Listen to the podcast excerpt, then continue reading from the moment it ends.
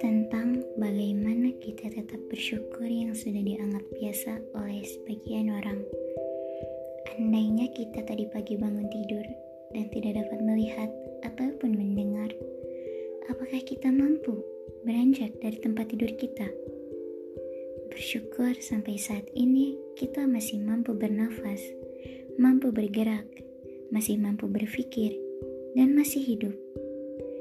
Banyak sekali nikmat hidup yang kita peroleh sejak lahir setiap harinya tanpa perlu mempelajari dan membayarnya.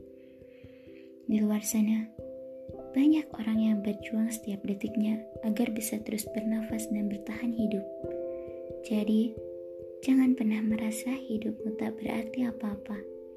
Hidup yang hanya sementara ini seharusnya bisa dijadikan lebih bermakna agar tak berakhir sia-sia. Cukup pikirkan hari ini saja. Jangan cemaskan hari esok yang belum terjadi. Sebab hari esok adalah misteri dan hari ini adalah anugerah. thank you